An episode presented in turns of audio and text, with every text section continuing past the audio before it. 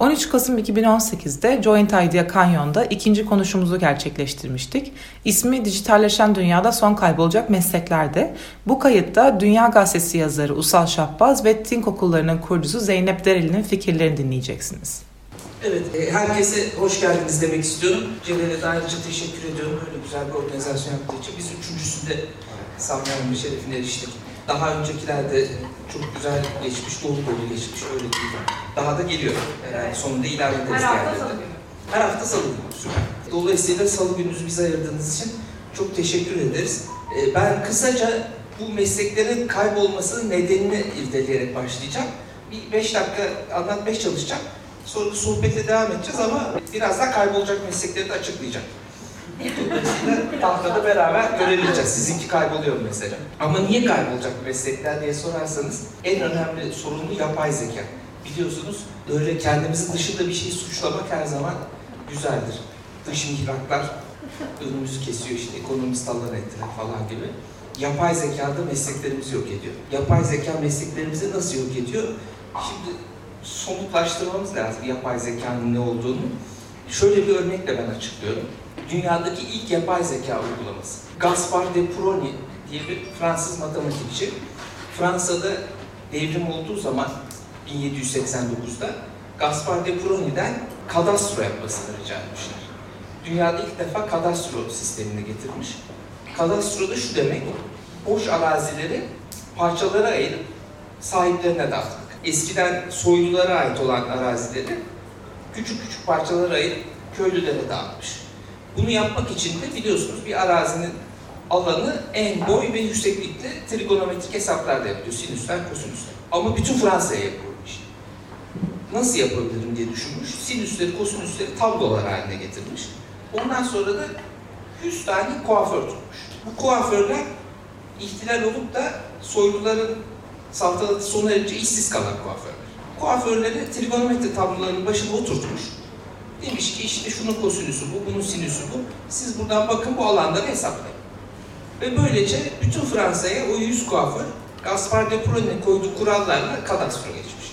Herkesin mülkün alanını hesaplamış. Şimdi bizim bildiğimiz bilgisayar teknolojisi kullanmaya alışık olduğumuz bugüne kadar üzerinde eğitildiğimiz bilgisayar teknolojisi bu kuralları uygulamak üzerine kuruldu. Yani siz X ve Y olursa Z sonucu çıkar diye bilgisayara bir kural veriyorsunuz. Aynı o sinüs kosinüs gibi.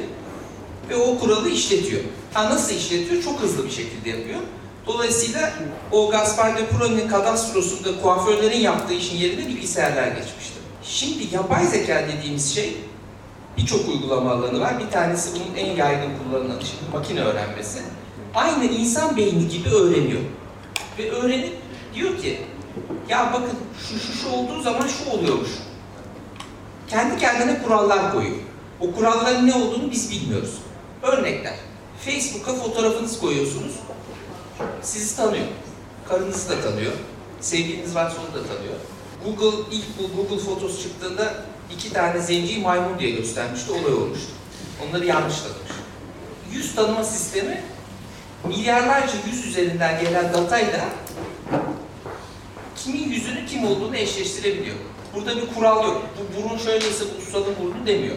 Ama benim 100 tane fotoğrafımı görünce benim burnumun nasıl olduğunu öğreniyor. Farklı farklı şekillerden. Ağzımı da öğreniyor, burnumu da öğreniyor, işte kulağımı da öğreniyor. Sonra bu sağlıyor. Ses tanımı. Aynı şekilde birçok dilde kelimeleri öğrenebiliyor. Hep bunları çok fazla veriyi analiz ederek kendi kurallarını koyarak yapay zeka yapıyor. Şimdi ilk durumda Gaspar de Prony kuralları koymuştu, kuaförler de uygulamıştı ve bilgisayar teknolojileri sonra kuaförlerin işlerini ortadan kaldırmıştı değil mi? Şimdi dikkat ederseniz Gaspar de Prony işine de gerek kalmadı. Çünkü kuralları da bilgisayar koyabiliyor. Şimdi yapay zekanın meslekler üzerinde yarattığı tehlike aslında bu. Bugüne kadar hep bizim sanayi dediğimiz, otomasyon dediğimiz şey mavi yakalı işleri yani standart, rutin, kol gücüne dayalı genelde işleri ortadan kaldırıyordu. Şimdi beyin gücüne dayalı, o kuralları oluşturmaya dayalı işlerinde ortadan kalkacak bir döneme giriyoruz. Dolayısıyla bu hepimiz için bir tehlike. Dış mihrakları suçlayabiliriz yapay zeka. Bir de şöyle bir durumla karşı karşıyayız. Şimdi bu yapay zekayı çok kullanan şirketlere bakarsanız Amazon, Facebook, Google, Apple. Dünyanın en büyük şirketleri bunlar. Artık dünyanın en büyük şirketleri 10 sene önceki petrol şirketleri veya bankalar değil. Yapay zeka şirketleri. Ve bu şirketler aslında fazla istihdam yaratmıyorlar. Ford'un otomotiv şirketi kişi başına piyasa değeri 200 bin dolar. Facebook'un kişi başına piyasa değeri 20 milyon dolar. Yani ne oluyor? 100 kat daha az istihdam sağlıyor. 1 dolar değer yaratmak için. Bu inanılmaz bir şey. Dolayısıyla o kadar çok insana da ihtiyaç yok yapay zeka ekonomisinde bu işleri yapmak için. Buna mukabil baktığınız zaman dünyada bazı işlerin de ummadığınız şekilde sayısının arttığını görüyorsunuz. Mesela Türkiye'de ben son 10 yılın datasını inceledim. Nüfus artışının 6 katı kuaför sayısında artış olmuş. Şimdi kuaförlerin geri dönüşü başladı. Personal trainer, çocuk bakıcısı, yaşlı bakıcısı. Şimdi mesela yaşlı bakacak Türk bulamıyorsunuz, Türkmenistan'dan falan adam getiriyorsunuz. Bir de böyle işlerde artış var. Yani aslında iş gücü piyasasında bir polarizasyon var. Bir tarafta çok yüksek nitelikli böyle yapay zekayı işleten, kodlarını yazan insanların işleri artıyor. Bir yanda da böyle insan ilişkilerine dayalı ama esnaflık diyebileceğimiz işler artıyor. Bunların da bazıları ortadan kalkıyor. Biraz daha detaylı konuşacağız. İşte sürücüsüz araba çıktığı zaman şoför işi ortadan kalkacak. Ama belki makam şoförü kalkmayabilir. Bunun çünkü başka fonksiyonları da var. Dolayısıyla işleri aslında iş diye değil, belki görev, fonksiyon diye analiz etmek gerekiyor. Bazı bildiğimiz mesleklerdeki bazı fonksiyonlar önem kazanacak, bazıları hayatta kalacak. Bazı fonksiyonlar yapay zeka tarafından yapılabilir hale gelecek. Ve aslında polarize olan bir iş gücü piyasasında nasıl hayatta kalacağımızı kendimizi konumlandırmamız lazım. Eğer bazı meslekler ortadan kalkıp işsizlik artacaksa toplum olarak bu işsiz insanları ne yaptıracağımızı düşünmemiz lazım. Ama en önemlisi kendi gardımızı alıp ileride ne yapacağımızı şimdiden planlamamız lazım. Ona göre yeni beceriler edinmemiz, yeni çevrelere girmemiz, yeni bir şeyler yapmamız lazım. Şimdi birazdan kaybolacak meslekleri açıklıyorum. Bu bilişsel işlerdi. Şimdi bu tabloyu, bunu şeyden aldım. Çok güzel bir kitap çıktı. Okuma listesini zaten dağıtıyormuşuz etkinlikten sonra. Adamın adını ben telaffuz edemiyorum ama Çinli bir adam. Ee, Google'ın çok önemli mühendislerinden biri. Çin'de de Google'ı kuran adam. E şimdi bir yapay zekanın Çin'de büyümesiyle ilgili bir kitap yazdı. Çok güzel bir kitap. Okumanızı tavsiye ederim. Oradan aldım bunları. Doğrudan kopya sadece Türkçeleştirdim. İki düzlemde inceliyoruz işleri. Bilişsel işleri dikey tarafta sosyal ve asosyal diye ayırdık. E, sol tarafta da optimizasyona dayalı ve yaratıcılığa dayalı şeyde, yatay düzlemde. Şimdi ne kadar bir iş asosyal ve optimizasyona dayalıysa o kadar tehlike altında. Ne kadar çok sosyal yani insan ilişkilerine dayalı ve yaratıcılığa dayalıysa o kadar az tehlike altında. Bunlar daha uzun süre hayatta kalacak işler. Ama iki kategori arasında geçişler de olabilir. Dolayısıyla herkes buradan bakıp kendi işinin ne durumda olduğunu görebilir. Mesela radyolog var mı aramızda? Yok. Radyologların işi tehlike altında. Radyologluk aslında çok teknik bir iş değil mi? Yani adamın işte tümörünün ne cins olduğunu falan görüyorsunuz. Ama bunu yapay zeka zaten görebiliyor. Çünkü milyonlarca tümörü bakıp o doktordan çok daha iyi bunun gözü. Daha iyi teşhis edebiliyor. Ama o tedaviyi hastaya anlatabilir mi? O ayrı bir konu. Dolayısıyla radyologluk tehlike altında olan işlerden biri. Bakalım mesela ceza avukatlarınınki tehlike altında değilmiş. Çünkü ceza avukatı aslında enteresan bir şey yapıyor. Yani bir suçluyu savunmak, bir sözleşme hazırlamaktan ki onlar da var. Nerede diğer avukatlar? Şimdi bulamadım ama o daha hızlı ortadan kalkacaklar da var. Bir suçluyu savunmanın psikolojisiyle O.J. Simpson'ın davasını düşünün eğer dizisini izlediyseniz. Orada yaratılan setting yaratabilmekle bir sözleşme hazırlamak arasında çok farklı. O sözleşmeleri yapay zeka çok daha iyi analiz edebilir. Böyle ihtilaflı noktaları çok daha kolay bulabilir. Dolayısıyla bir aynı mesleğin içinde de farklı kategorilerin farklı değerlendirilmesi gerekiyor. Mesela öğretmenlikle özel ders vermek arasında çok fark var. Yani bizim bildiğimiz öğretmenlikle bir öğrenciyi böyle aynı zamanda bir yaşam koçu gibi doğru yere yönlendirebilmek arasında çok fark var. Dolayısıyla aynı mesleği farklı boyutlarda da değerlendirmek lazım. Bir de kol gücüne dayanan işlere bakalım isterseniz. Burada da bakın mesela kamyon şoförü çok tehlike altında. Hiçbir sosyal yönü yok kamyon şoförlerinin. Değil mi? Sohbet falan edebileceğiniz yani filmlerde ne işte yolda kalan kızlar alır falan öyle fonksiyonların dışında hiçbir sosyal görevi yok. Ondan en tehlike altında olan. Ama mesela köpek eğitmenliği bayağı zor bir iş. Yani yapay zeka eğittiremezsiniz. Sosyal de bir iş. Köpekle sosyalleşiyorsunuz. İnsanla da değil. Dolayısıyla o mesela daha korunaklı bir meslek. Böyle bir düzlemde analiz ettiğiniz zaman yaptığınız işi biraz daha doğru yere doğru evriltebilme şansınız var. Dolayısıyla aslında ne kadar sosyal ilişkiye dayanan işlerse, ne kadar yaratıcı işlerse aslında ayakta kalma şansı o kadar fazla ama bir yandan da az önceki tespiti bir daha üzerinde duralım. Bir meslek edindi ve bu meslek ortadan kalkacak diye bir şey yok. Her mesleğin içinde aslında sosyal ve yaratıcı kategoriler de var. Tam tersi kategoriler de var. Demek ki oralara doğru yönelmek gerekiyor önümüzdeki 10 yıl içinde yoksa durum vahim. Şimdi bu insanlar nasıl eğitilebilir? Konuyu Zeynep'e bırakacağım. Teşekkür ederim. Bana slide izni vermediler. Çok kırgınım. Ben de bir iki slide yolladım ama Mustafa Bey'in slaytları benimkileri döndü. Öncelikle çok teşekkürler davet ettiğiniz için. Burada sizlerle olmak çok güzel. Salı akşamınızı bizlere ayırdığınız için. Ben çok kısaca kendim ne yapıyorum ve niye buradayım onu anlatayım. Think adında bir okulu bundan 3 sene evvel bir girişimci olarak kurdum aslında. Think'in bir açılımı var. Teknoloji ve insan.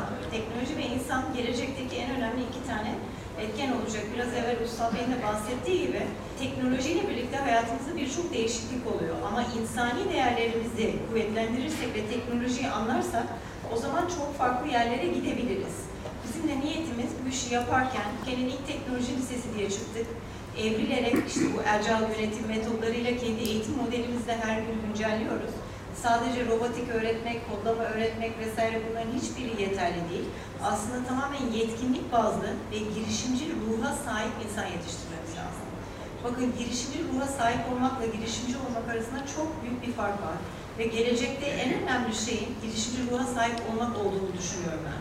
Yani burada bahsedilen her işte de bir yerde o müteşebbis, Türklerin de doğal yapısında olan, bir taksi şoförünün o müteşebbis yapısıyla abla nereye gideceksin veya abi sen ne yapıyorsun, bir şeye ihtiyacın var mı gidelim onu alalımdan tut da bilmem nereye kadar yani farklı boyutlarında size kişisel boyutta yardımcı olacak şeylerde hep destek olan ve e, yoktan var eden bir toplumuz biz. Ama bu yoktan var etmeyi eğer belli gerekli olan bilgi birikimle tamamlayabilirsek o zaman ülke olarak çok farklı bir yere gidebiliriz. Bireysel bazda da çok farklı bir yere gidebiliriz. Biz bundan 3 sene evvel Think'i kurarken dedik ki bundan sonraki eğitim yetkinlikler üzerine kurgulanması lazım. Ve şimdi ve ben e, bu işin K12 kısmındayım. Yani ortaokul ve lise kısmındayım. K12 dediğimizde de yuvadan 12. sınıfa kadar gelen kısmı. Üniversiteler bambaşka bir boyutu. Bana sorarsanız üniversite bundan 20 sene sonra tamamen hayatımızdan kaybolacak bir diğer işletme. Üniversiteler de kabul değiştirmek durumunda kalacaklar. Üniversiteler daha araştırma merkezleri, startup merkezleri, buluşma merkezleri haline gelecekler. Onlar kendi işlerini işletmeler haline gelecekler. Burada aranızda üniversite öğrencisi olan var mı? Ne okuyorsunuz? Siyaset? Kamu. Okay. Lise öğrencisi olan var mı? Kaçıncı sınıftasınız? 10. 10. Birlikte paket program geliyorsunuz. tamam, 10. sınıftasınız. Şimdi geçen gün bir üniversitede konuşma yapmaya gittim. Ne yazık ki söylüyorum, konuşma yaptığım gençlerden birkaç tanesi mütercim tercümanlık okuyordu. Kaybolacak mesleklerin en tepe noktasında herhalde mütercim tercümanlık var. Çünkü artık yapay zeka, değil mi? Listeye bakarsak Tercüman. tercüman. Yani boşu boşuna bunu okumaya gerek yok. Mesela niye? Çünkü yapay zeka zaten şu anda bile Google Translate'e girdiğinizde neredeyse motomot çevirmeye başladı. Ve şimdi yapay zekada da farklı kırılımlar var. Yapay zekanın biraz evvel Ünsal Bey'in belirttiği gibi bir makine öğrenmesi var, bir de ondan sonra derin öğrenme boyutu var. Derin öğrenme boyutuna gittiğinizde bizlerden de, makinelerden de çok daha farklı öğrenme çıktıları yaratacaklar. Ve o yüzden de onu kullanabilecek, onu kişisel hayatımıza entegre edebilecek insan gücüne ihtiyaç duyacağız, insani kısmına. Bunlarla beraber elbette bunları daha biraz evvel e, gene senin belirttiğin gibi yapay zekayı kodlayacak, onunla birlikte yapay zeka motorlarını nerede kullanacağımızı anlayacak, ona yönelik şeyler yapacak insanlara ihtiyaç olacak ama bence gelecekte en çok ihtiyaç duyulacak şeyler girişimci bakış açısıyla empati duygusu kuvvetli, toplumunu tanıyan, içinde yaşadığı çevreyi anlayan, anlamlandırabilen, psikoloji o yüzden çok önemli bu arada, siyaset bilimi de aynı şekilde kamuda.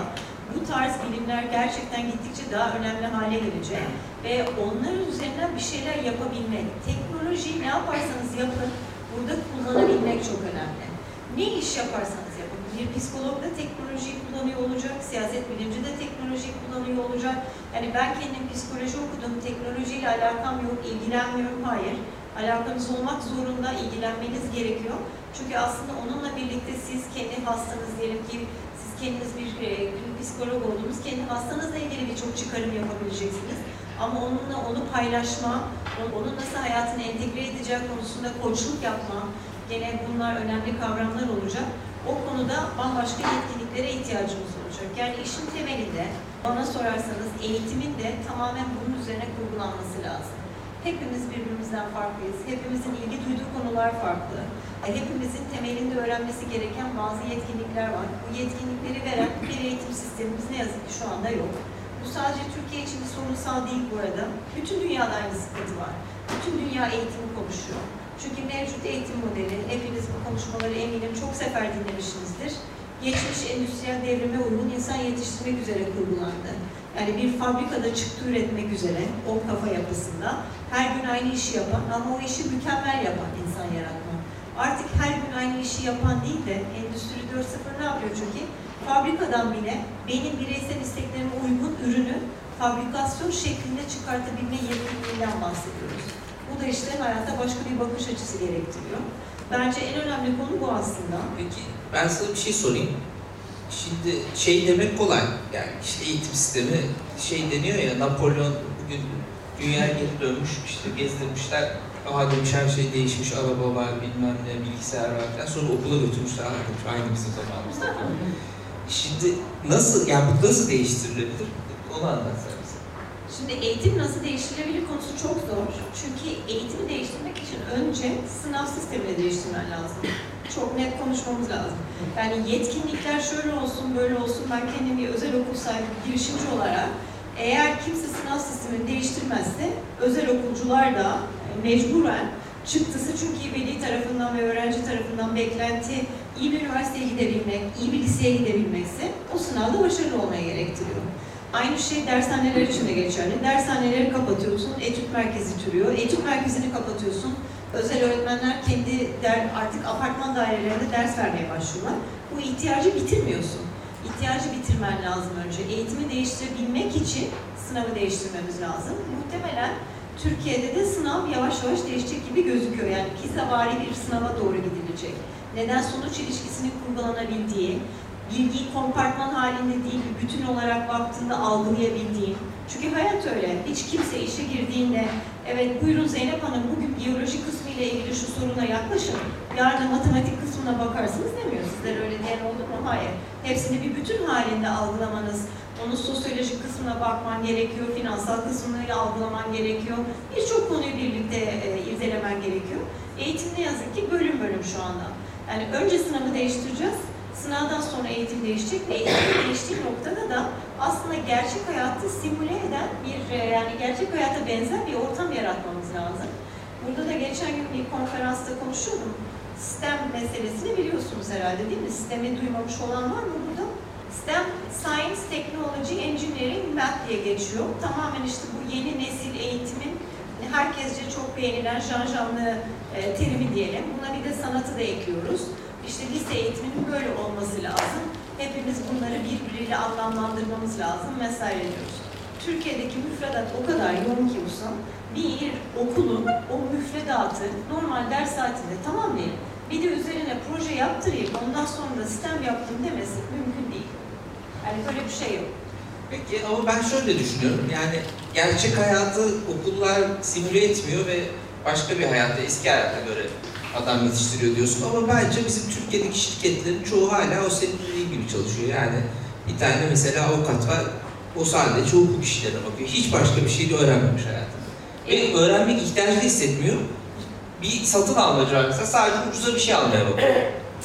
Ee, ama o ortamda var olabiliyor. Adam hayatta kalabiliyor. Kimse de onu işinden atmıyor. Çünkü kurumlar o kadar eskimiş ve o kadar eski düzende kalmış ki. Ve Türkiye ekonomisinde de o kadar böyle köşeler tutulmuş, belli pazarlar işte belli şirketlere, belli tekerlere verilmiş ki adamlar vasat bir şekilde hayatta da kalabiliyor. Dolayısıyla yani aslında normal bir okuldan mezun, normal bir lise olarak da hayatta kalınabilir gibi görünüyor bakarsan. Hiç katılmıyoruz ama. Katılıyor musunuz? Sizce öyle olacak mı? Çok hızlı Yani değişecek. ihtimalle şöyle olacak, çok hızlı değişecek Çok hızlı ve o değişecek. kurumlar da hayatta kalamayacak. Herkes bu enkazın altında kalacak. Aynen öyle. Bizim sıkıntımız aslında insanların değişmemesi değil, o insanlara nasıl olmalarını gösterecek kurumların değişmemesi. Yani bizim şirketlerimiz, bankalarımız, büyük holdinglerimiz hiçbiri doğru düzgün liderlik görmedikleri için, değiştirilmedikleri için biz bu sistem içinde bu insanları yetiştirip oralarda işte çalışıyorum diye vakit geçirtirebiliyoruz öyle değil mi? Çok haklısın. Katma değeri düşük işler yapıyoruz. Bence toplumsal olarak en büyük sıkıntılarımızdan da biri bu. Biz Türkiye olarak yeni devrimle, yeni endüstri devrimini yakalayacaksak, bir sömürge ülke haline gelmeyeceksek, bakın bana sorarsanız sömürge kavramı da çok değişiyor. Sömürgelik artık ülkelerin gelip sizi fiziksel olarak fethetmesiyle alakadar değil, insan gücünüzün, insanınızın beynini fethetmesiyle alakadar. Mesela biraz evvel Ulusal Bey şeyden bahsetti, yapay zeka, o yüz e, tanımlaması. Google hesabı olan kaç kişi var burada? Google'da e-mail'ı. Google'a girdiğinizde size kaç sefer bu işaret midir değil midir diye tabela sorusu geldi. Geleniniz var mı aranızda? Onun bir yapay zeka öğrenimi için yapıldığını biliyorsunuz değil mi? Aslında Google'a destek oluyorsunuz. Her seferinde cevap veriyorsunuz. Her seferinde cevap veriyorsunuz. Onun yapay zeka makinesinin öğrenmesine izin veriyorsunuz. Normalde bunu parayla yapıyor olmanız lazım. Başka bir şey söyleyeceğim. Esas o e, eskiden şey gelirdi, bu burada ne yazıyor? Evet. Aynen. O da Google'ın bütün text anlama sistemini geliştirdi. Bedavaya çalıştık. Bedava. Bakın bunların her biri geleceğin meslekleri. Fotoğrafları çekip bu mesela bir e, ne bileyim projeksiyon makinesidir diye 50 çeşit fotoğrafını çekip onu satmak bir gelecek mesleği olacak. Yani bunlar eğer bu, yani bunun farkında olmamız lazım. Her Google'a girdiğinizde ve evet bu tabeladır veya değildir dediğinizde Google'ın normalde size para ödemesi gereken bir hizmeti ona ücretsiz yapıyorsunuz. Ama bunun farkında olmadığımız için bu tarz firmalar bizlerin hepimizi kullanıyorlar. Yani bizler de memnuniyetle Bir şey daha bu söyleyeyim. arada. Bu aynı zamanda bir ulusal güvenlik meselesi bence. Mesela Çin, az önce yüz tanıma dedik. Şimdi Çin şirketleri neden dijital arenada büyüyor? Çin çok büyük. Çok data var. Çok data olunca çok daha hızlı öğreniyorsunuz. Çok daha iyi iş modelleri geliştiriyorsunuz. Daha büyük şirketler kuruyorsunuz. Üç tane Çin şirketi var. Alibaba, Tencent, Baidu. Evet. Bunlar Çin hükümetiyle hepsi beraber çalışıyor bu arada. Amerika'daki gibi değil. Amerika'dakiler biraz daha ayrı çalışıyor. Dersen. Evet.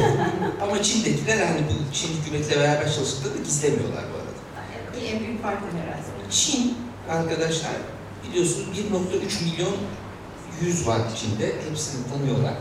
Geçenlerde Milyar. pardon milyar Ufak bir fark. e, Zambiya'nın kimlik database'ini satın aldı. Çünkü dediler ki biz e, siyah yüzleri tanıma sistemi geliştiremedik elimizdeki 1.3 milyarla.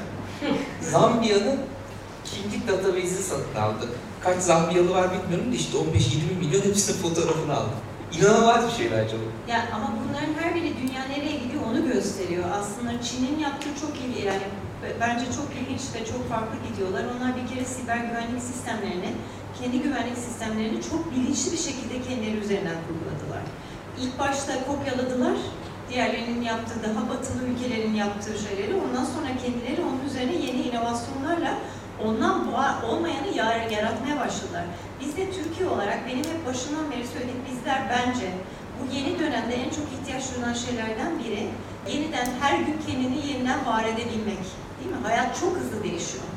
Türkiye gibi bir memlekette yaşayıp her gün yeni bir krizle yeniden hayata çıkmak kabiliyeti olmadan hayata devam etmek diye bir şey var mı? Bence yok. Yani bu ülkede neler oluyor? Sabah trafiğe çıktığınızda zaten her gün kendi kendine kendini yeniden yaratıyorsun. Olmayan bir sistemsizliğin içinde o sistemde var olma savaşından işe gidiyorsun. Yani bence başlı başına bir kere en büyük sıkıntılardan biri ama avantajlardan da biri bu. Çünkü biz Türkler olarak trafikte bile bu yapımızı görebiliyorsunuz. Hacker kafalıyız. Sistemi nereden bozarım, nerede polis yok, nerede kamera yok, ben onu nereden çözerim? Yani nerede EDS kamerası olmadığını bilmeyeniniz var mı aranızda? Yani hemen öğreniyoruz. Nerede kamera yok, nerede radar durur. Şimdi sistem üzeri, sistem yıkmaya yönelik bir yapımız var bizim. Bu çok güzel bir şey aslında, hackerlık. Ama bunu kurallara bağlı olarak etik bir şekilde yaparsan ve bundan para kazanmama, toplumsal iyilik üzerine para kazanmayı kendimize bir destur edinirsek o zaman ülke olarak çok hızlı bir şekilde bir yere gidebiliriz. Bunları organize edecek, koordine edecek insanlara ihtiyaç var. Bizde hala bunlar tabii çok bireysel boyutta. Sadece ben kazanayım, başkası kazanmasın. 1-0 meselesi. Halbuki hep birlikte pastayı nasıl büyütebiliriz konusuna da bakmamız gerekiyor. Değil mi? Belki bu noktada biraz soru mu alsak? Evet. Şimdi hep çok hızlı değişiyor, çok hızlı değişiyor dediniz. Yıllardır zaten çok hızlı değişiyor diye duyuyoruz. Şu ana kadar mesela son iki yılda, üç yılda hangi meslekler kayboldu? Var mı verilecek bir örnek? Ben bilirim. Şeye yakın olan sensin, iş gücü piyasası. İş gücü piyasasına baktığınızda bence burada en önemli parçalardan bir tanesi robotik process automation, e, süreç otomatizasyonu, e, dilimde dönmüyor Türkçesine özür dilerim. Onunla birlikte basit muhasebesel işler. Bunlar kaybolmaya başladı. Kişisel muhasebe şurada. Aynen. Yani öyle şeylerin hiçbirine gerek yok artık. Bunlar tabii fi- firmaların kendi içinde kullandığı teknolojik altyapısı ve bunu kullanabilen insanlarıyla alakadar. Ben kendim, size kendi okulumuzla ilgili örnek vereyim. Call center elemanlarının chatbot üzerinden birçok soruyu zaten chatbot kendi cevaplıyor. Biz bunu direkt sisteme bağlıyoruz. Oradan onun kayıt modülüne bağlanıyor gibi yani oradaki mesela call center'da çalışan elemanların büyük bir kısmına ihtiyaç duymuyorum artık. Call center işleri ilk kaybolacak işlerden bir tanesi. Basit muhasebesel işler kaybolmaya başladı bunlar.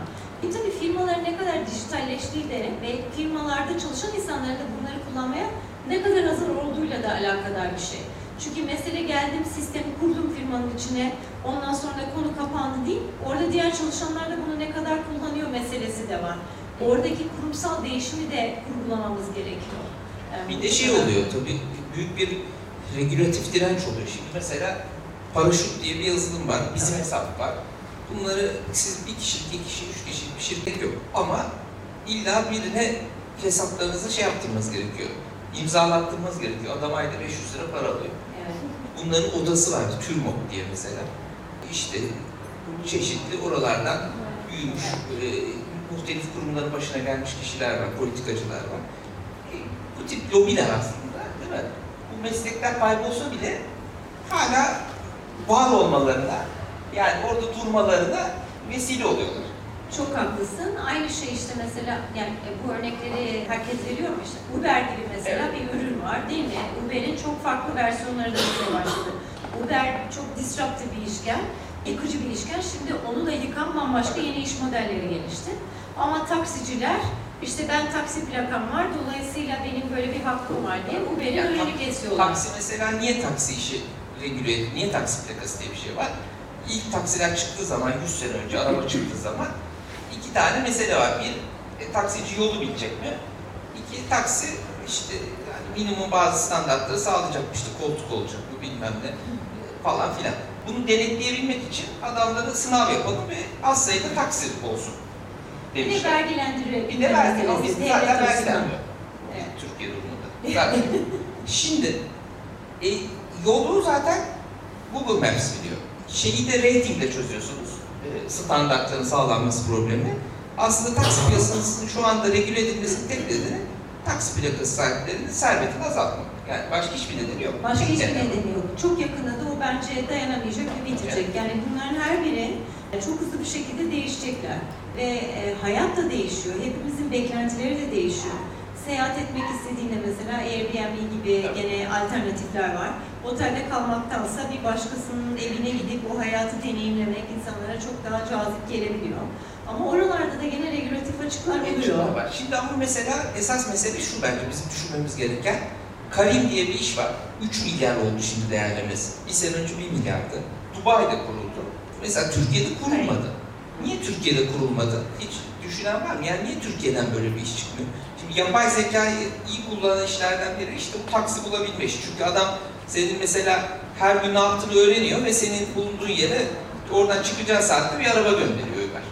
Sen daha çağırmadan gönderiyor. İşte bu yapay zeka algoritmaları niye Türkiye'de geçmiyor? Hadi geliştirilse de niye piyasaya aktarılamıyor? Piyasaya aktarılmayan bir şey zaten geliştirilmez.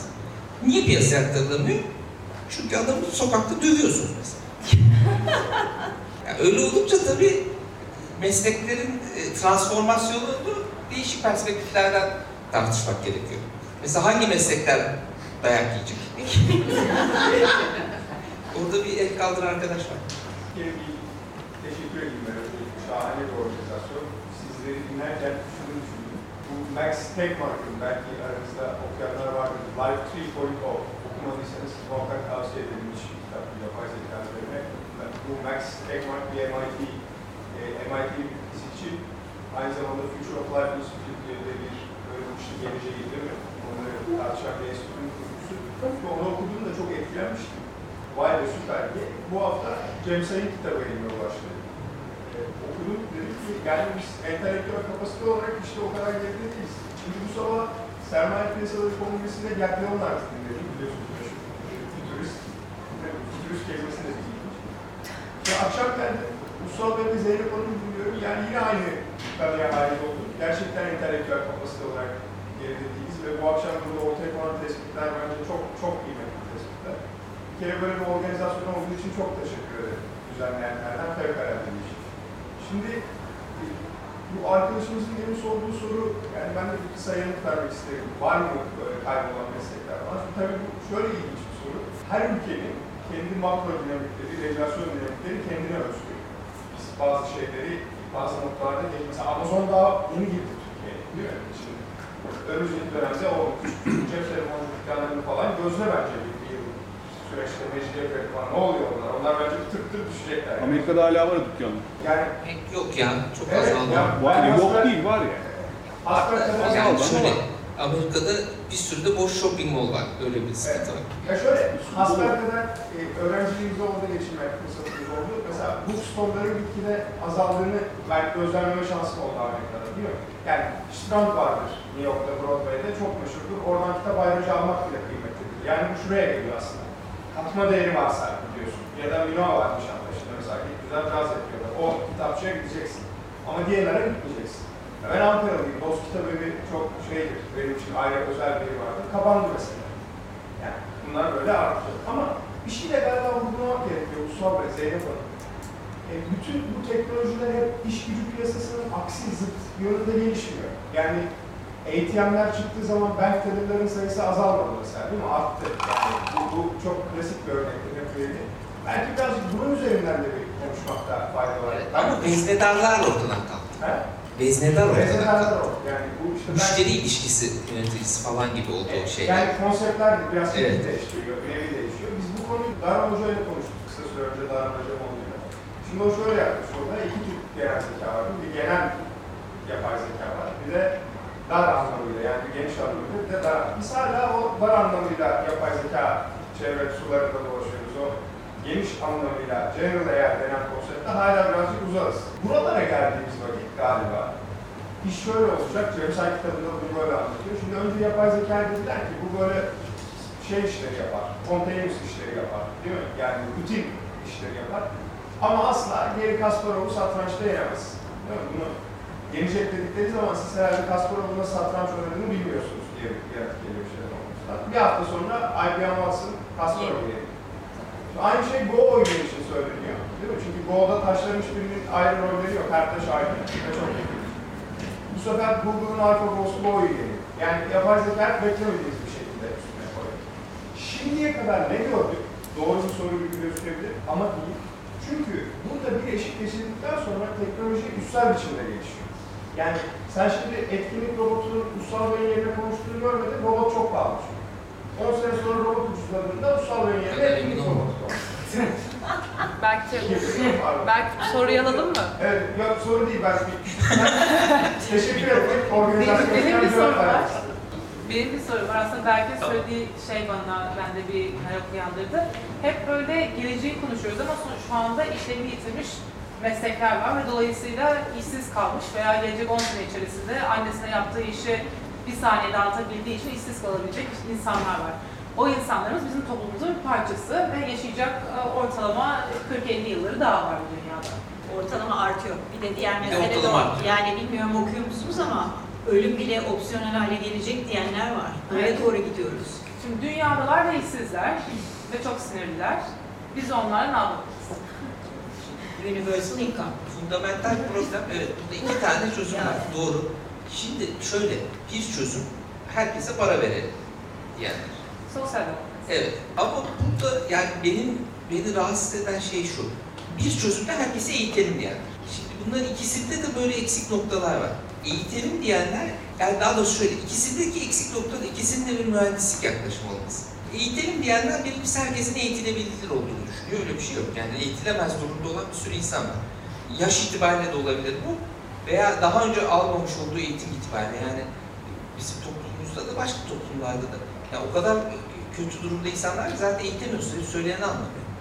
Şimdi dolayısıyla yani herkese eğitelim demek palavra bile. Bu bir mühendislik yaklaşımı. Her şeyin yapılabileceğini yani eline bir proje verildiği zaman bu teknik olarak çözülebileceğini düşünen yaklaşım birçok toplumsal durumda yanlış. İkincisi de herkesi madem eğitemiyoruz, diğer yapılan işlerden kazanılan parayı bu insanlarla paylaşalım. Bunu paylaştığımız zaman bu insanlar da tüketimde bulunurlar. Dolayısıyla işte diğer para kazananlar daha çok kazanır falan filan. Öyle bir yaklaşım var. Bu da şunu göz ardı ediyor. Bizim insan olarak en önemli fonksiyonlarımızdan biri de çalışma. Yani bu işte şeyden beri, insanların ilk kez toprağa ekip biçmeye başladığından beri böyle. Çalışarak insanlar kendileri hayatlarını anlamlandırıyorlar. Çalıştıkları pozisyona göre toplumda bir yere geliyorlar. Ona göre işte evleniyor, ona göre bilmem ne yapıyor falan. Çocukların büyütüyor, onda çalışmasını istiyor.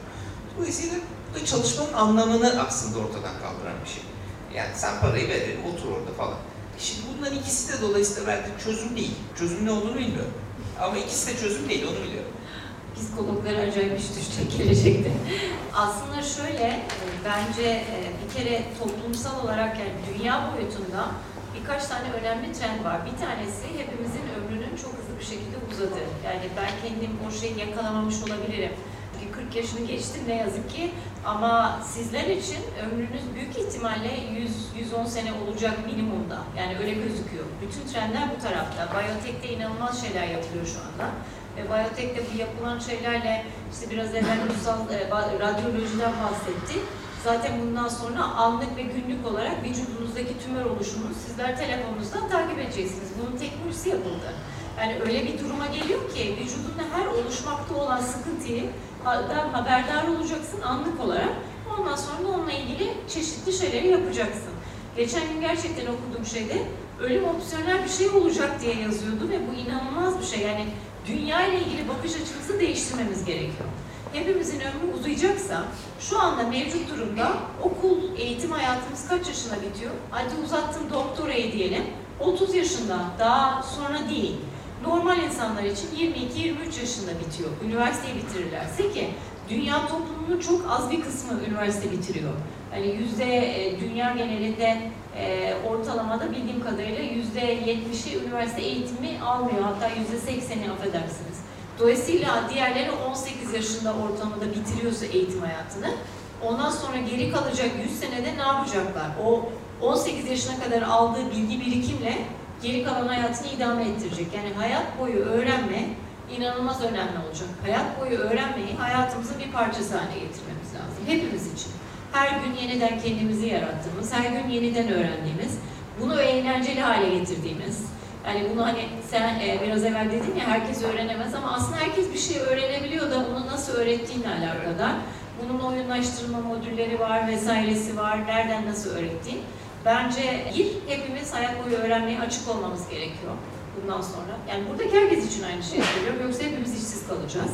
Daha sonra da bence hayat o kadar hızlı değişiyor ve o kadar ciddi bir şekilde gelir kaynakları ve şekilleri değişiyor ki e, e, orada ben bir sosyal demokrat olarak şey inanıyorum. Bir e, herkese ait bir minimumda gelir dağılımı en azından çünkü birçok ülkede sömürge haline gelecek şu gelecekteki şu anda hatta ülkelerin sermayesi insan gücü. Şimdi kendi ülkemize bakalım. Sizce bizim insanımız yeterince eğitimli mi? Bence de değil. Yani şöyle bir sıkıntı var. Kim kimin parasını verecek? Yani bu yapay şekli zeka şirketleri Amerika'da bir Çin'de olursa Verecekler herkese para. işte o da zor. Yani Bir de çünkü şöyle- mevcut politik sınırlar ulus devletler üzerinden çizilmiş. Ben işte onunla ilgili bir TED konuşması yaptım. Bence o ulus devlet meselesinden çok ayrı bir noktaya gidiyoruz. Bu firmalar ulus devletlerden daha büyükler, daha büyük sorumlulukları var. Şey geldi. Evet, buyurun. şey söyleyecektim. Makale okumuşum. Ya sanayi devrimi ortadan kaldırdığından daha fazla sayıda meslek böyle bir şey de var. Şimdi biraz geçmişine de bakmak lazım. Asıl tehlike herhalde sizin de dediğiniz gibi 2050'ye kadar nüfusun %30 artacak olması, 10 milyar lira ulaşacak olması, bu kadar çok insan bu dünyada ne yapacak? Asıl problem o işte. O sanayi devriminin ortadan kaldığından daha çok meslek ve iş yarattı doğru. Bu yapay zeka devrimi aynı şeyi yapar mı bilmiyorum. Olabilir. Ama aynı kişiler için o meslekleri yaratır mı? Bizim tartıştığımız soru o. O başka bir soru. Yani benim çocuğuma yarattı ama biz bu arada 35 yaşında işsiz kaldık. Ne anladım ben o işte. geçiş dönemi yani. Esas mesele geçiş dönemi. Hızlı adapte. Evet, evet. Evet. Şunu sorabilir miyim? Tabii şimdi Türkiye'deki eğitim sisteminden bahsettiniz. Çok doğru. Üretici bir eğitim sistemimiz var. Bugün yetişen bir genç bu dünyaya nasıl hazırlanacak? Şuradaki arkadaşım, yanındaki sanıyorum annesi. Ne yapacak o? Bu çocuk nasıl hazırlanacak? O yolda olur ama Ne yapacak? Ben hocam kendicilik biz ne yapıyorsunuz? O çocuk o sınava hazırlanmak zorunda. Mecburen bu ülkede üniversite okumak istiyorsa ama öbür tarafta da başka bir dünya gelişiyor. Oraya nasıl gidecek? Birçok girişimcilik üzerine kulüpler vesaireler var. Şimdi ben buraya kendi okulumun reklamını yapmaya geldim. O yüzden kendi okulumdan bahsetmeyeceğim. Ama minorpreneurs vesaire gibi gençlerin girişimciliğe adım atmasına destek olan, onlara yardımcı olan çok farklı programlar var. Bence gelecekle ilgili bir şeyler yapmak istiyorsak ve gelecek kendimizi hazırlamak istiyorsak hepimiz mutlaka ve mutlaka o girişimci ruha sahip olmamız lazım. Girişimci ruhuna sahip olmak için üç tane şey gerekiyor. Bir tanesi merak, en önemlisi. Merakımızı kaybetmeyeceğiz. İkincisi ilişkilendirebilme kabiliyeti. Yani A ile B'yi yan yana koyduğunda onların birbiriyle alakası nedir ve onlar birbirinden nasıl etkileşir? Türkiye'de henüz bunu mesela gençlerimiz anlamıyor. Onlara simülasyon eğitim veriyoruz biz. Kendileri gerçek bir şirket yönetiyorlarmış gibi teknolojik ortamda şirket yönetiyorlar. Bir ürünü satabilmek için fiyatını indiriyor. Ondan sonra bakıyor ki kar marjı düşmüş. Aa bu kısmını düşünmemiştim. Çok basit gibi gözüküyor ama aslında gerçek hayatta bunun üzerine kuruyorum. Üçüncüsü de değer yaratma üzerine odaklanmak. Şimdi burada bence ülkemizde en çok atladığımız şeylerden bir tanesi de eğitim hayatında da ben bunu gözlemliyorum. Öğrencilere okullarda proje bazlı eğitim yapmaya çalışıyoruz. Proje bazlı eğitim çok güzel, iyi. Ama proje bazlı eğitimde sorunu öğrencilere biz tespit edip veriyoruz. Birleşmiş Milletler'in sürdürülebilir kalkınma hedefleri diyelim. İşte susuzluğa çözüm bulun. Belki o gencimize göre susuzluk sorun değil. Belki bundan 20 sene sonra zaten sorun olmayacak. Çünkü havadan su üretmeyi öğrenecekler bilmem ne. Bir sürü farklı şey yapılıyor. Teknolojiyle değişiyor. Ve aslında gençlerimizden istememiz gereken önce empati duygularını ilerletebilmeleri için etraflarındaki gördükleri sorunları tespit edebilmeleri. Yani mesela size göre şu anda yaşadığımız ortamdaki en büyük sorun aklınıza geldiğinde ne? Eğitim, eğitim. Eğitim değil mi? Birinci kişiden bunu yaşıyoruz şu an. Yaşıyorsunuz. Çünkü eğitimi bir kere bireyselleştirmiyoruz. Eğitimi kişiselleştiriyoruz. Bu söylediği şeyler, soru tespit edebilmek ya da soru sorabilmek, efendim söyleyeyim işte ilişki kurabilmek, bunlar öğretilebilir şeyler. Kesinlikle. Kesinlikle. Bunları da okulda olmadı o yüzden. sorma. Bana da olmadı. Bu yaşımda hala öğrenmeye çalışıyorum. Bunların hepsi öğretilebilir. Ve bunların her biriyle ilgili online aslında çok basit aplikasyonlar bile var. Ücretsiz. Tula diye bir şey var. Farklı farklı aplikasyonlar var. Ben memnuniyetle paylaşırım sizlerle. Ücretsiz aplikasyonlar üzerinden gençlerimiz, dünyadaki farklı gençlerle bunları tartışıp o bakış açısına sahip olabiliyorlar. Çünkü buradaki mesele de değer yaratmaktan kastım bu arada illa böyle toplumsal çok büyük bir sorunun çözümü yaratmak değil. Şu şöyle bir şey yapmak bile bir değer değil mi? Benim oturma ihtiyacım var. Oturma ihtiyacımı giderdiğinde sen değer yaratmış oluyorsun. Değer yaratmak diye baktığımızda çok büyük şeyler istiyoruz. Aslında belki çok yakın çevremizde ihtiyaç duyduğumuz şeylere çözüm üretirsek biz değer yaratmış oluruz. Ama bunun için de kendimiz onu nasıl yapacağımıza bakmamız lazım. Geçen gün çok güzel bizim okulumuzda bir inovasyon yarışması var. Onun lansmanında güzel bir konuşma yaptı biri. Türkiye'de iki tane konu var dedi. Çok sıkıntılı. Bir, hepimiz kadeh kaldırdığımızda şeref ediyoruz. Dünyanın her yerinde genelde sağlığına, mutluluğa falan diyoruz. Değil mi? Niye biz şeref ediyoruz? Her şey onur, şeref vesaire onun üzerine kurulu. Öbürü de ayıp. Her şey çocuğumuza, etrafımıza ayıp. Bu iki şey girişimciliği öldürüyor. Bitti.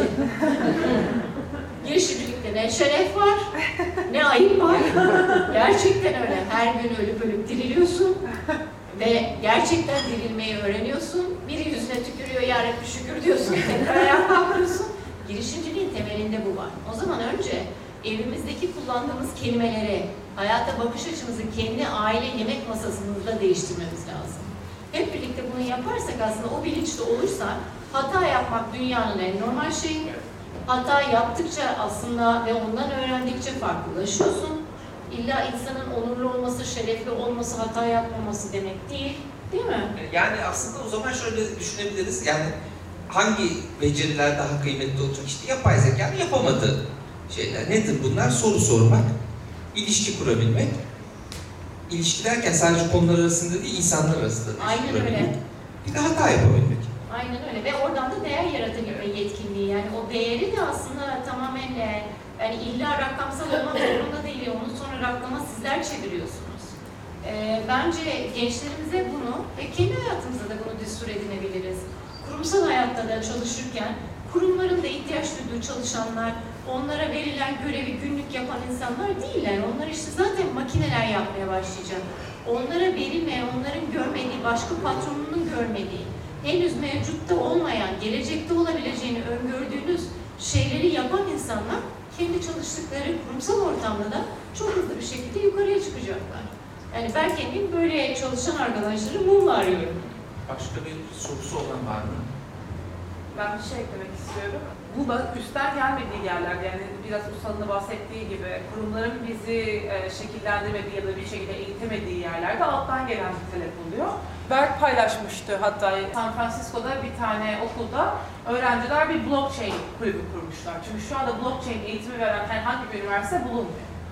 Ama gençler bunu öğrenebiliyorlar çünkü şu ana kadar edindikleri beceriler blockchain'i anlaları bence daha çok daha kolaylaştırıyor ve böyle bir kulüp kuruyorlar. Kendi okullarına, kendi kurumlarına yani eğitim amacıyla girdikleri kuruma bir şey katarak çıkıyorlar. Ve bunu paylaşıyorlar. Çünkü biliyorlar ki paylaştıkları sürece onların bildikleri şey kıymetli olacak. Şimdi böyle bir jenerasyon, benim içinde olduğum bir jenerasyon büyüyor ama biz bu dünyada sesimizi nasıl duyuracağız sorusu çok meçhul. O konuda. Bunun, bir adımı daha var. Berkeley bunu yapalım. Bu, sonra Berkeley bunu Atlısı bana. Evet, Berkeley bunu ama bu çok güzel örnek de örneğin esas devam kısmı güzel biraz Zeynep Hanım için. Berkeley bunu alıyor, curriculum'a koyuyor. Tabii. Yani Öğrencinin öğrenci- yönlendirmesiyle. Efendim öğrenci, Öğrencinin ve yönlendirmesi. öğrenciler ve alumni veriyor bu dersi. Tabii. Berkeley bunu şey alıyor, şey müfredatın içine koyuyor. E, biz de aynı şeyleri yapmaya çalışıyoruz. Aslında Türkiye'de bir tek bizi, bizim dışımızda da eminim birçok inovatif eğitim kurumu vardır. Yani benim biraz evvel bahsettiğim şey işte bu girişimci ruhuna sahip olmak. Bir kurum kendi çalışanları, kendi öğrencileri arasında buna izin verirse o zaman her gün yeni fikirler çıkacaktır ve onlar da kendisi bunun sorumluluğunu ele alıp çünkü Türkiye'deki diğer sıkıntı da armut piş ağzıma düş. Öğrenciler geliyor bazen, işte bilmem ne ihtiyacımız var. Peki bu bilmem istediğimiz şeyin bütçesi nedir? Niye buna ihtiyacınız var? Ve bunun bütçesini nasıl çıkartmayı düşünüyorsunuz? Yurt dışında bu iş böyle oluyor. Yani sen kendin okuluna bir şey almak istiyorsan, senelik bütçenin içinde dahil değilsin. Onu çıkartmak için işte ne bileyim en basitinden evden kek yapacağım, getireceğim. Bunu okuldaki arkadaşlarıma satacağım. Onun da parasıyla siz de benim orada yarattığım değeri siz de eşleştirirseniz biz de ona gidelim alalım. Bununla da bunu bunu yapacağım. Veya işte bizim okulumuzda öğrenciler gazete çıkartıyorlar ama online bir gazete ve böyle bir iyi gazete gibi bir şey. Onun için sponsorlara kendileri dosya hazırladılar. Biz kendi partnerlerimize yönlendirdik. Kendi paralarını kendileri çıkarıyorlar. Yani onların bunu yapıyor olmaları lazım. Kurumların da buna izin veriyor olması lazım. Bence en önemli şey o. Ve geri bildirim kültürüne Türkiye olarak genelde çok açık değiliz. Biri benimle ilgili negatif bir şey söylediğinde hemen savunmaya geçiyorum. Yani Evet. değil mi? Sen de bunu yaşıyorsundur herhalde. Ben kendim de yapıyorum. Ben hemen işten Ya ben şeydeyken e, bir bilmiyorum 15 yıl falan oldu bir gece bir tartışma programında Fatih Terim bağlandı 11'de falan. Ve dedi ki şimdi dedi işte bu konular çok önemli dedi. Ben dedi şunları şunları söylemiş, yanlış da söylemiş olabiliriz dedi ama dedi ben kendimi tekzip etmem dedi. Biliyorsunuz kendisi bayağı böyle 100 bin lira falan liderlik konusunda konuşma yapıyor Türkiye'de. Dinleyenler de oluyor. Dolayısıyla yani tabii böyle bir e, kültürün içinde işte yanlış yapmak, yanlışlığını kabul etmek falan. E, halbuki işte o kültürle girişimci olabilmek mümkün mü? Evet, değil mümkün değil. Mümkün değil. Çünkü girişimler hep ortalamada zaten üçüncü girişimde başarılı oluyorsun. İlk iki tanesi tutmuyor. Yanlış yapıyorsun, hata yapıyorsun. Ekip çalışması, biz ekip çalışmasına da çok açık değiliz normalde. Yani toplumsal boyutta dostluğa çok açığız ama ekip çalışmasına açık değiliz. Sizler eğitime çözüm buldunuz mu? Eğitime evet. Sizce eğitimdeki en büyük eksiklik ne? Eğitimin hem ezbere dayalı olması hem de yarışma haline getirilmesi. Mesela sınav hakkında bizim okulda da tanıtım yaparken direkt bu bir yarış diye başlıyorlar. Bu bir yarış. İnsanları nasıl eleyeceksiniz onu öğreteceğiz diye başlıyorlar. Yani Takım oyunu sıfır. Evet. Değil mi? Tartışmaya açık olmalı ama tartışma yok yani. Oku, gir, bu kadar. Test Yani çöz. Yok yani. Testi çöz, sonrasında unut, daha da kullanma. E aslında gelecekte ölecek en büyük meslek herhalde o zaman Türkiye'de tanımındaki öğrencilik. Testleri robotlar çok güzel çözüyorlar. Bence o kadar tartışmaya açık olmalı gerçekten. Birazcık dağılacak da şöyle e, eğitimle ilişkilendirilince demin söylediğiniz şey aslında e, şey geldi aklıma. Wall-E filminde distopik bir gelecekten bahsediyordu. İnsanların önüne Facebook geliyordu, hareketsiz durumdalardı ve e, sosyal güvenceleri devletler tarafından finanse ediliyordu. Söylediğiniz şeyi oradan bir yakaladım. Hani izlemeyen varsa tavsiye ederim. Ben lisedeyken bizim okulda, annem de öğretmen e, bu arada, Annemin öğretmen arkadaşımın bir oğlu vardı ve çok yaramaz, çok haylaz bir çocuktu ve e, üniversite sınavını kazanamadı. Yani çok kötü bir puan yaptı ve okumayacağım dedi. Aradan zaman geçti. Ben mühendislik kazandım, okudum. Arkadaş geçirdiği günleri işte search engine yani SEO, yapa, SEO yaparak kazanmaya başladı ve çok ciddi miktarda bir anda zengin oldu. Annem de eğitimci olduğu için Berkay bu haylaz çocuk nasıl bu kadar zengin olabildi gerçekten ve o meslek ben lisedeyken annem ö- yani beni yönlendirirken e, dünyada var olmayan bir meslekti ve update olmayan biz kaldık. O update olmuş oldu. Yani girişimci olmuş oldu. Şimdi dediğiniz noktaya da bağlayacak olursam bu ülkede aslında girişimciliği yüceltme değil dediğiniz gibi 100 bin liralık konuşma yapıp aslında muhafazakar tarafta bulunanlar yüceltildiği bir ülkede yaşıyoruz maalesef. Bir yere bağlayacaktım ama unuttum. Siz toparlarsınız herhalde konuşmacı olarak. Teşekkür ederiz. Buyurun siz, siz bir şey diyorsunuz. Eğitim konusuyla ilgili oraya soru yönelttiniz. Aynı şekilde cevaplamak istiyorum. Bence en büyük problem lise çağındaki çocuğa mesleki hazırlığın verilmiyor. Kesinlikle. Bizim öğrendiğimiz tek şey matematik konusu, işte Kesinlikle. dört işlem, türev, integral. İşte sosyal bilimlerde sadece Atatürk ne yaptı, Osmanlı'da ne oldu? Yani biz bunları bir hissettirilmiyor bunlar bize. Yani tarihimiz mesela bize ezber olarak öğretiliyor. Evet. Edebiyatımız. Cemal Süreya ne yazmış, o kim ne yapmış? Yani biz bunu öğrendik. Bunlar öğrenmek değil zaten. Ezber. Şu andaki okullar edebiyat dersinde çok daha işlevsel bir şey yapıyoruz yani. Evet. Münazara yapıyoruz mesela. Yani bize şu anda hiçbir eser ezberletilmiyor. Ama bundan önce lisede benim psikolojiyi seçmeme sebep olan şey benim kendi karakterimi fark edebilmemdi. Neyi istediğimi ve neye yatkın olduğumu anlayabilmemdi. Ama bunu herkes yapamıyor. Yani bazılarının gerçekten yönlendirilmesi gerekiyor ve bunu ne öğretmenlerimiz, ne müfredatımız ne de devletin bize yani YÖK'ün bize koyduğu kurallar arasında olan bir şey değil bu. Ve bu şekilde çok fazla yanlış meslek seçip daha sonra mesleğinden memnun kalmadığı için o mesleği yapmamaya karar veren insanlar var. Ya da çok kötü yapıp, çok kötü yaptığı için müşteriyle, müşteriye de Pardon. Ülkemizdeki en büyük eksik bu bence Tabii. İlgili. Tabii. O sınav sistemi çok yanlış zaten o ayrı. Ama en baştaki şey bu. Ve sınav sistemine de buna ek olarak şey getirmeli bence. Bizim ülkemizde işlemeyecek buna eminim ama liyakat. Ama bizim ülkemizde o torpile döneceği için onun getirememesi daha beğenmedim. Bir şey soracağım. Kodlama falan, işte kodlama öğretelim, kodlama öğretelim. Yani bu kadar önemli bir şey mi? Şimdi çok bam telime bastı tabii teknoloji okudu diye. Şöyle e, çok kısaca sizin dediğinize değineceğim sonra kodlamaya geçeceğim. Ben kendimden örnek vereyim. İnşaat mühendisliği okumaya karar verdim. Üniversite birinci sınıfın yazındayım ve bu arada Amerika'da inşaat mühendisliği okuyorum. Babam bana geldi dedi ki kızım sana süper bir yaz stajı ayarladım. Harika baba ne yapacağım? Balıkesir'de şantiyede çalışacağım.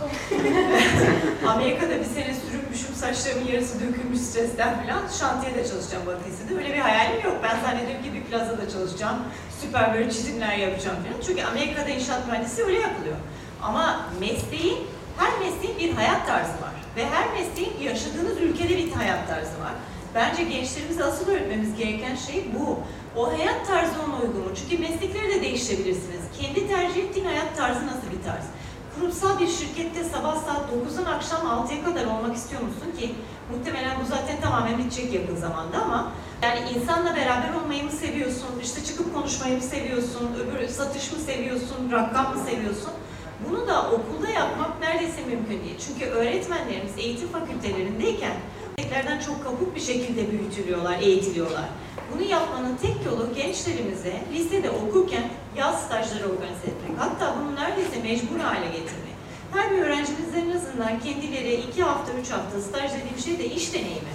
Gidip o ofis ortamını, şantiye ortamını benim durumumda arzu etmeden gidip deneyimlemek. Ondan sonra bu bana uygunmuş veya değilmiş demek. Bunlar gelecekte bizde Türkiye'deki bir diğer sıkıntı da üniversite puanınızla meslek satın alıyorsunuz bakın. Bu çok kötü bir şey. Puanla meslek satın almak yurt dışında öyle olmuyor genelde. Burada bazı üniversitelerimiz buna izin veriyor. O da çok iyi ve yani kendi Yani üniversiteyi Genel seçiyorsun. alıyor, genel alıyor, e, sonra Evet. seçiyorsun. Ama Türkiye'de biliyorsun puanına göre meslek sahibi oluyorsun yani. Ben burada bir şey eklemek Buyurun. istiyorum. Bazı okullar aslında staj şeyi veriyordu. Bizim Evet. okul da veriyordu. Çok güzel. Ve bazı şirketlerle bağlantı kurarak sana staj ayarlayabiliyordu. Gittiniz Ama mi? Yok işte bizim dönemimiz, biz başladığımızda MEB buna yasak getirdi. Okullar şirketlerle Yok öyle bir yasa. iletişim, yani bizim okulda böyle sunuldu. Ee, Artık ben size iletişim mezun olarak olmadığını söyleyebilirim. Yok. Sanıyormuş. Bizim okulda normalde her sene kağıt dağıtılıyor. Bizden önce böyleydi. Geçen sene de ilk başında böyle tanıttılar senenin. Hayır. Sonra ara tatil sonrasında yapamıyoruz, yasak geldi dediler. Bilmiyorum siz daha iyi biliyorsunuz çünkü başındasınız bir okulun ama. İşin içinde olduğum için biliyorum. Mevzu aslında orada bir sıkıntı. Yok. Sıkıntı şurada. İkinci haftadan uzun olamıyor. 15 yaşından küçükler için olamıyor. İki tane kısıtlama var. Siz 15 yaşından küçükken bunu talep ettiyseniz okulunuz haklıdır. Ve 3 haftadan uzun istediyseniz o da mümkün değil. Çünkü şirketin sizi sigortalaması gerekiyor. Kurumlarda sizler gibi genç arkadaşlara o sigorta maliyetine katlanmak istemiyorlar. Anlayabilirim. Kodlama konusuna göre. Dayanamayacak. İlla soruyorum. Sence gerekli mi? Ya ben şöyle düşünüyorum. Bence abartılıyor. Şimdi bir mühendise Şöyle, abartılıyor şöyle. denmez diye. Şimdi kodlamanın ne olduğunu bilmek ve belki biraz kodlama bilmek de faydalı olabilir ama kodlama bilerek hayatını kurtaracağını düşünmek yanlış. Kodlama ya yakında herkes öğrenecek. Yani commodity bir iş olacak. Hatta oldu. Yani bayağı bence mavi yakalı bir iş şu an bilgisayar kodculuğu. Tek farkı şu mavi yakalılarda international mobility var. Yani gidip başka ülkede de benzer bir iş bulabiliyorsunuz. Dolayısıyla orada şimdi kuru da düşündüğü zaman çok daha fazla maaş alıyorsunuz Türkiye dışında. Çok ciddi. Ama iş olarak mavi yakalı bir iş bence. Kodlama elbette öyle. Bak çok doğru bir noktaya parmak basıyorsun. Şimdi kodlama zaten çok yakın zamanda yapay zeka tarafından yapılacak. Sen aslında ona bağlamaya çalışıyordun.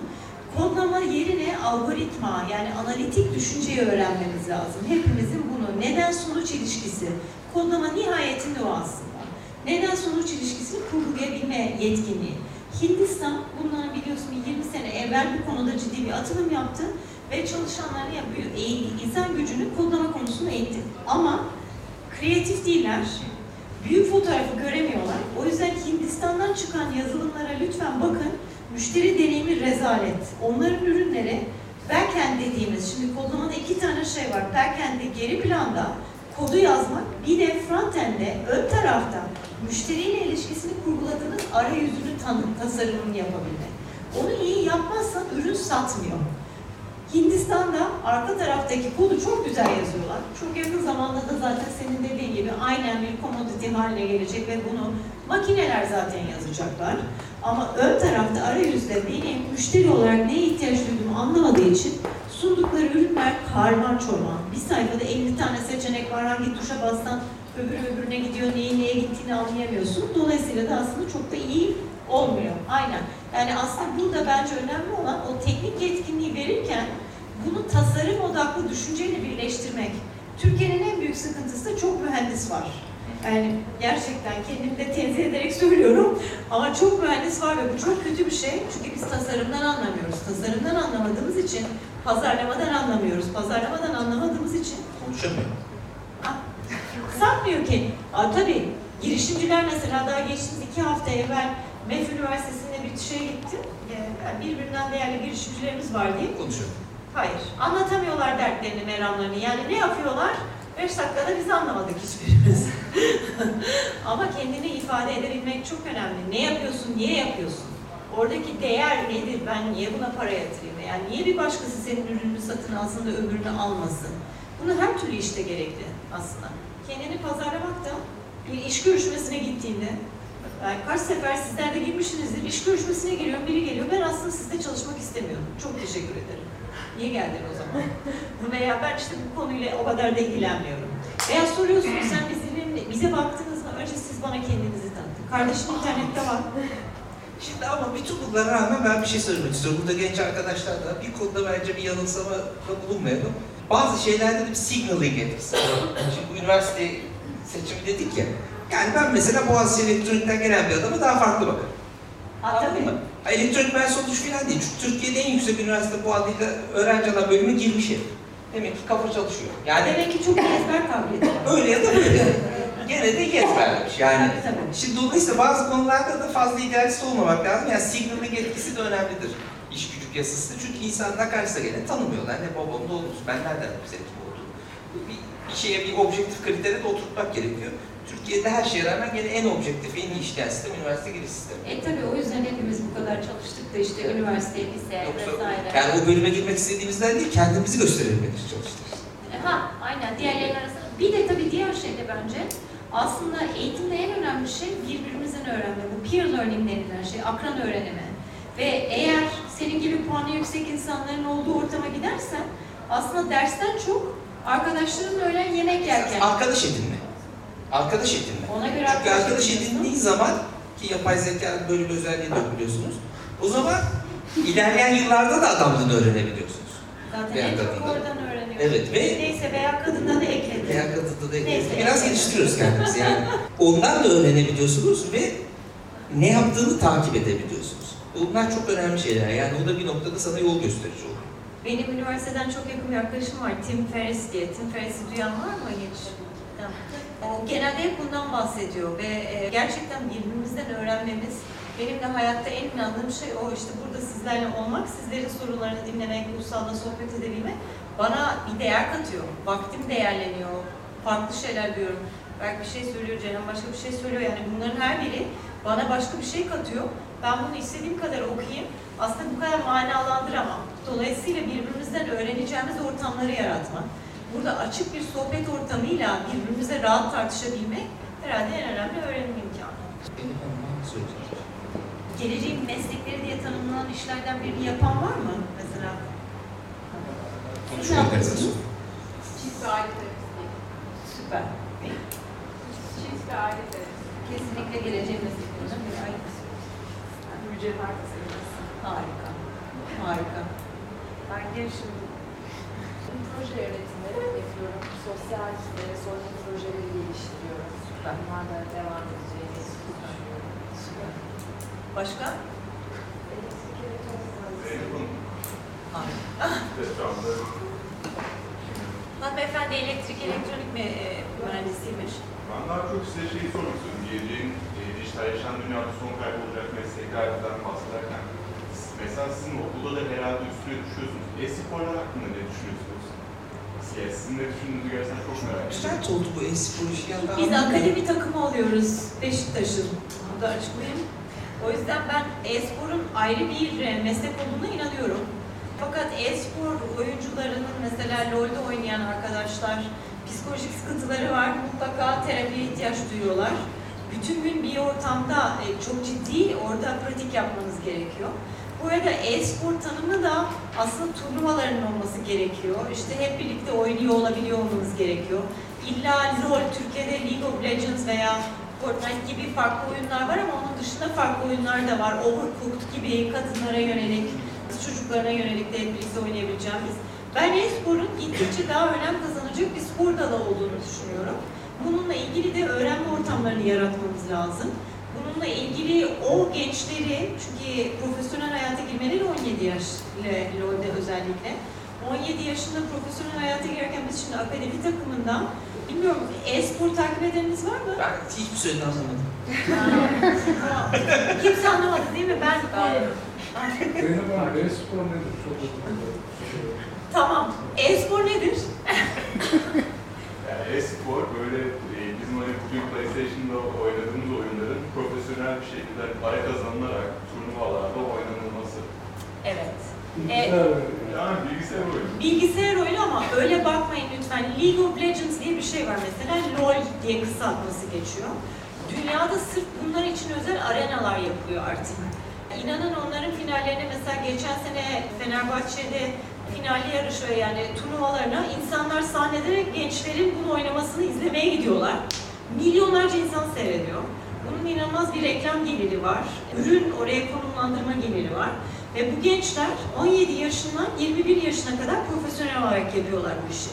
Senede 1 milyon dolara yakın para kazananlar var aralarında. Daha fazla para kazananlar var.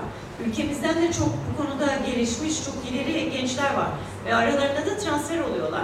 Şimdi LoL Türkiye'de, Peak Games diye bir grubun LoL Türkiye'de birinci ligini tamamladı. Birinci ligde olabilmek için de işte Beşiktaş Spor Kulübü'nün de e-spor takımı mesela onların birinci ligde.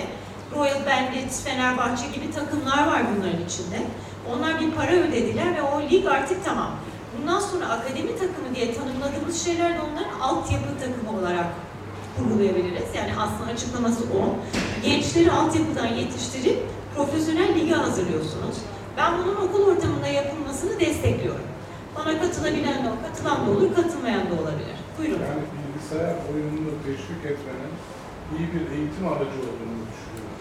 Hayır efendim, bilgisayar oyununu kendine meslek edinmeye karar vermiş olan arkadaşların bunu bir okul ortamında yapmasının sadece kapalı bir ev ortamında çünkü şu anda o gençler evlerde, onlara özel evler var, gaming house diyorlar bunlara. Beş kişilik takımlar var, onların antrenörleri, koçları ve analistleri var, onlarla çalışıyorlar.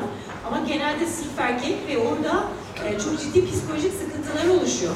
Günde 7-8 saat oyun oynuyorlar.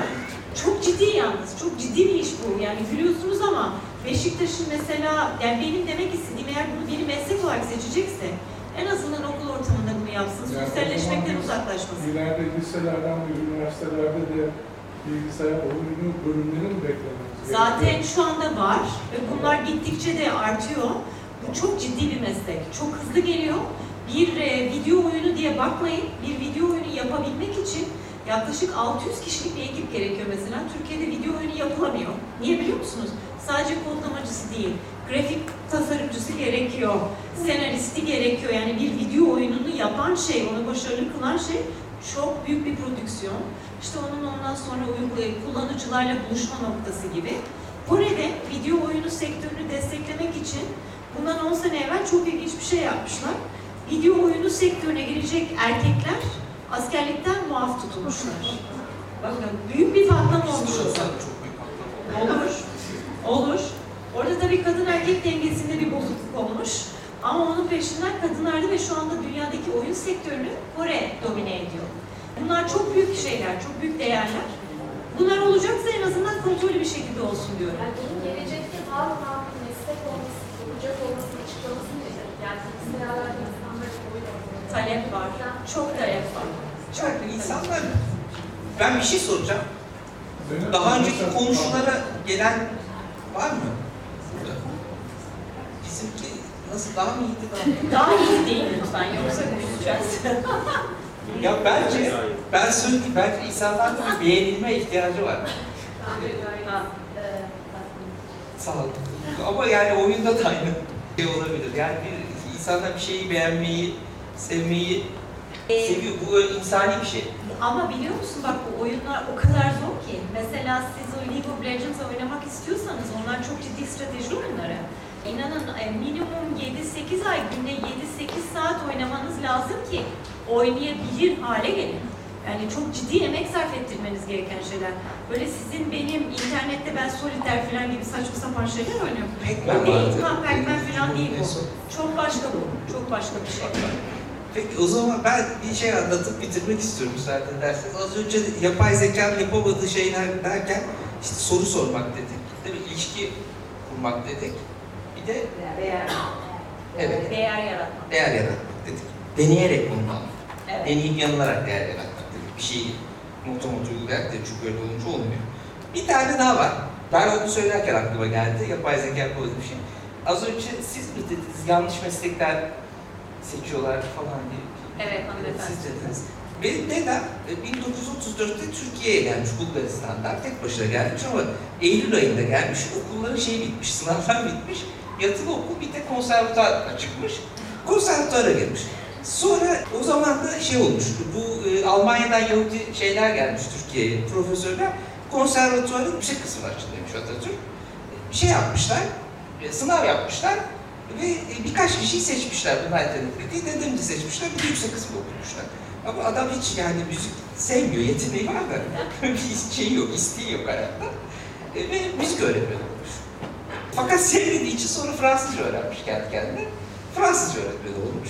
Ve Fransızca öğretmen olarak hayatını sürdürmüş. Sonra da öğretmenlik yapmamış, bürokratlık yapmış yani Milli Eğitim Bakanlığı'nda. Ben tanıdım, emekliydi. Anneannem öğretmendi.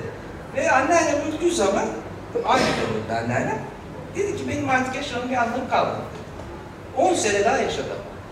Allah ömür verdi. Hiçbir anlamı yok benim yaşamımda. Öyle diye diye yaşadım. O zaman ben şunu düşündüm. Ya aslında bir de sevgi var bizim hayatımızda. Bir de onu unutmamamız lazım. Ve, ve bu aslında mesleklerde belki daha önemli. Biz insan yapan şeylerden biri. Onu da unutmayalım bir yandan yapay zeka yapalım. Teşekkür ederiz. Sağ olun.